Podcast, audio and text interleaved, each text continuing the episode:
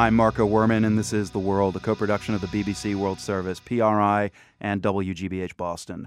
Researchers in Britain say they've solved a 500 year old mystery. They say the bones they unearthed from beneath a parking lot in the English city of Leicester are those of King Richard III. The medieval monarch died in the Battle of Bosworth in 1485. He was known to be buried in Leicester, though the exact location was lost to history. But some dogged research led to the skeleton, and DNA from a very distant living relative of the king led to a positive ID. Now, a lot of what we think we know about the old king comes from Shakespeare. His Richard III was a hunchbacked, scheming, brutal tyrant. To refresh our memory, here's Adam Long, a founding member of the Reduced Shakespeare Company, with a now updated version of the play.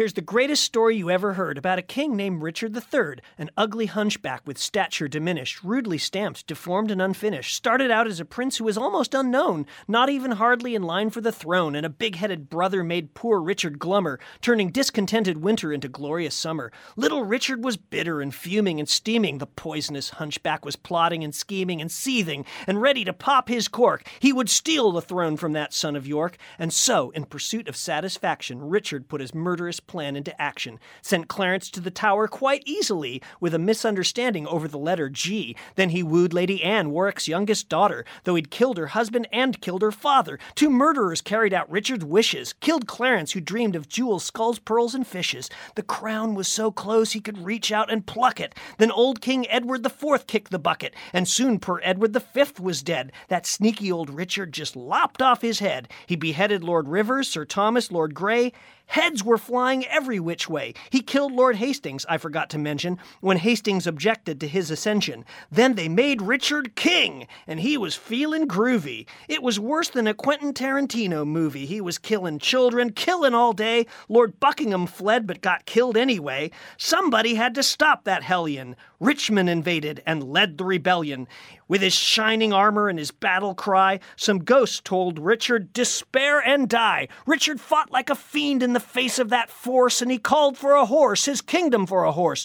But Richmond was mighty and killed Richard III, and that is the fate of all tyrants, you see. Richard lost his crown and his throne and his jester, and wound up buried in a car park in Leicester. Thus, Richard spent his winter of discontent buried beneath three feet of cement. Mm-hmm. Very good. Remember the story now?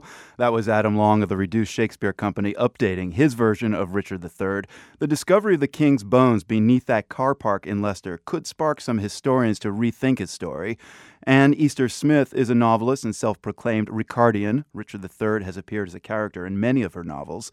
She says how he came to be buried in Leicester was quite dramatic. After the Battle of Bosworth, he was flung over a horse and taken back to Leicester, stark naked, all his wounds showing and um, Henry gave him over to the monks of this church, and then they buried him.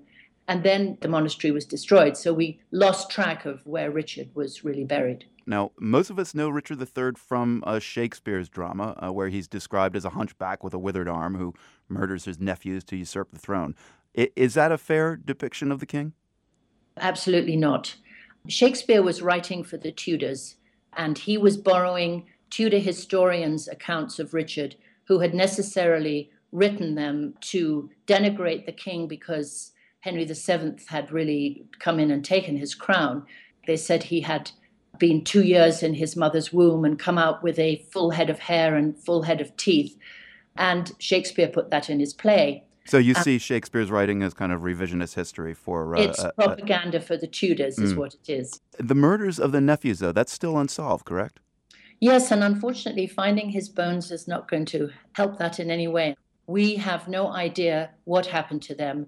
If they were murdered or if they were spirited away somewhere, we really don't know.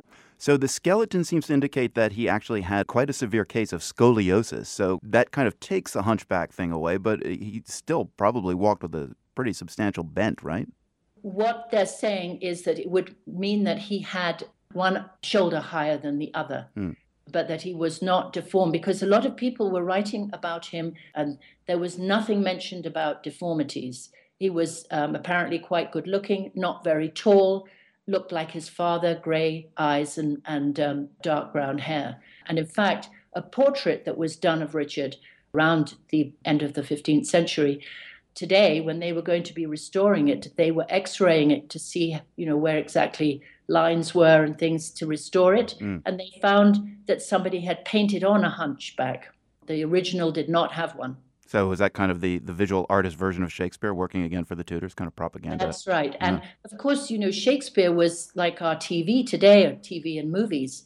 People flocked to see the plays and they just believed what they saw. It would be like somebody who'd never read anything about JFK's death going to see Oliver Stone's JFK and thinking, oh, this is truth. For you, Anne, what kind of king was Richard III? Not in Shakespeare's view, but what kind of king was he? He reigned for only two years, but he was very concerned about the justice system and he enacted a couple of statutes that still stand today. One of them to do with improving bail for people who didn't have a lot of money. Um, and he also took away taxes that Edward had brought in to fill his war chest. So now his bones can be laid to rest. Do you know where that's going to be? And will he get Catholic last rites, where he was a, a Catholic king? Um, I think he's going to be buried in Leicester Cathedral, and I would think he would be given a, a Church of England burial. I just don't know that they would give him a Catholic burial there. Novelist Anne Easter Smith telling us about Richard III, her favorite obsession. Anne's upcoming novel, Royal Mistress, featuring King Richard, comes out in May. And thanks very much. Very much my pleasure. Thank you, Marco. We have pictures and video of Richard III's bones and the parking lot excavation. Check those out. Plus, listen again to Adam Long's reduced Shakespeare version of Richard III. That's all at theworld.org.